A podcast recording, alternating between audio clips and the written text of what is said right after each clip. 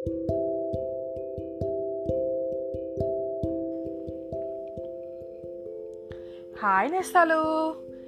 ఈరోజు నేను మీకు ఒక పోలిసెట్టి కథ చెప్తాను. వినండి. అనగా అనగా ఓ ఊర్లో పోలిసెట్టి అనే ఒక కోమటి ఉండేవాడు. పోలిసెట్టి ఎంతో సంపాదించాడు.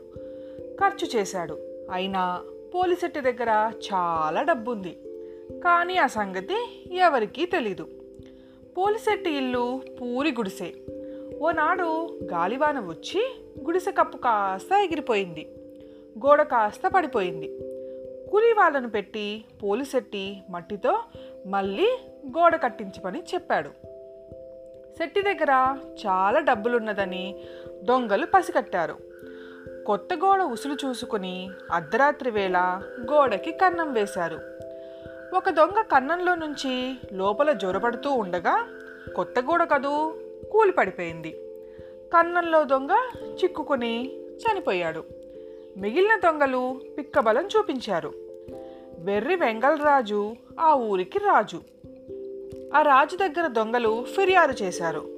పోలిసెట్టి దొంగను చంపాడని.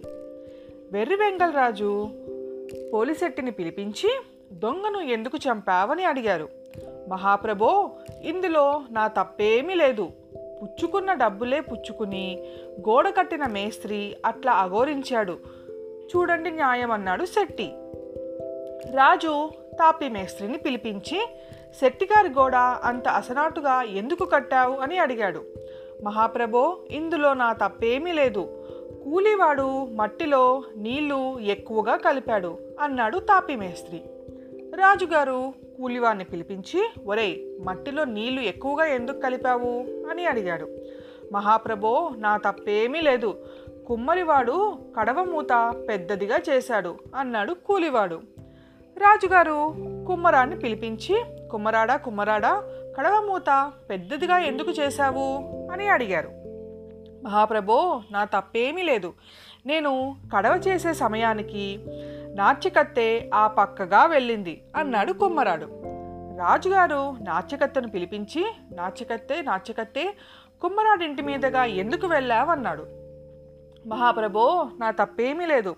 కంసాలి నా నగ ఇవ్వటం ఆలస్యం చేస్తే అందుకు వెళ్ళవలసి వచ్చింది అన్నది నాచికత్తె రాజు కంసాలిని పిలిపించి కంసాలి కంసాలి నాచికత్తె నగ ఎందుకు త్వరగా ఇవ్వలేదు అన్నాడు. మహాప్రభో నా తప్పేమీ లేదు. కోమటి నాకు బంగారం ఇవ్వలేదు అన్నాడు కంసాలి. రాజు కోమటిని పిలిపించి కోమటి కోమటి కంసాలనికి బంగారం ఎందుకు ఇవ్వలేదు? అన్నాడు. కోమటికి ఏమీ చెప్పటానికి పాలు పోలేదు. తత్త తత్త అన్నాడు. కోమటే దొంగచావుకు కారణమని ఊహించి కోమటిని ఉరి తీయమని ఆజ్ఞాపించారు వెర్రి వెంగళరాజు. ఇంకేం? కోమటిని ఉరి తీసే చోటికి తీసుకుపోయారు. కోమటిని ఉరి తీస్తున్నారని తెలిసి జనం చూ చూడటానికి తండోపతండాలుగా వచ్చారు. రాజుగారు కూడా సపరివారంగా వినోదం చూడవచ్చాడు. తీరా కోమటి మెడకి ఉచ్చు తగిలించేబోయే సమయానికి జనంలో నుంచి ఒక కుర్రాడు ముందుకొచ్చి ఆగండి ఆగండి ఆ కోమటిని ఉరితీయొద్దు వాడికి బదులు నన్ను ఉరితీయండి అని అరిచాడు. వెర్రి వెంగళరాజు గారు ఆ కుర్రవారిని పిలిచి నీకేం పోయే కాలం? కోమటికి బదులు నువ్వెందుకు చేస్తానంటున్నావు? అని అడిగాడు. అంటే ఆ కుర్రాడు చెప్పాడు కదా మహాప్రభో ఈ ముహూర్తంలో చచ్చిపోయినవాడు ముందు జన్మలో ఈ రాజ్యానికి రాజవుతాడు. ఈ రాజ్యానికి రాజు కావాలనే ఆశతో నేను ఉరి తీయించుకుంటున్నాను అన్నాడు. అందుచేత దయ ఉంచి కోమటి బదులు నన్నే ఉరి తీయించండి అన్నాడు. అనేటప్పటికీ వెర్రి వెంగళరాజు గారికి చెడ్డ కోపం వచ్చింది. ఆరి తప్పుడు ముండా కొడక చక్కగా ఉరి తీయించుకుని వచ్చే జన్మలో నా రాజ్యం కాజేద్దాం అనుకుంటున్నావా? నేను ఒప్పుతాననుకున్నావా? నీ ఉద్దేశం ఈ ఉరి ఇంకెవ్వరూ పడటానికి వీల్లేదు. మేమే పడాలి. మళ్ళీ వచ్చే జన్మలో ఈ రాజ్యాన్ని మేమే ఏలాలి. అందుచేత మమ్మల్ని తక్షణం ఉరి తీసేయండి అని రాజుగారు భటులకు ఆజ్ఞాపించారు. రాజు ఆజ్ఞ దాటరానిది కదా. అందుచేత రాజభటులు ఉరి స్తంభం నుంచి కోమటిని దింపేసి వెర్రి నిక్షేపంగా ఉరి తీసేశారు. ఉపాయంగా కోమటి మరణదండం తప్పించిన కుర్రవాడు ఆ రాజ్యానికి రాజైపోయాడు.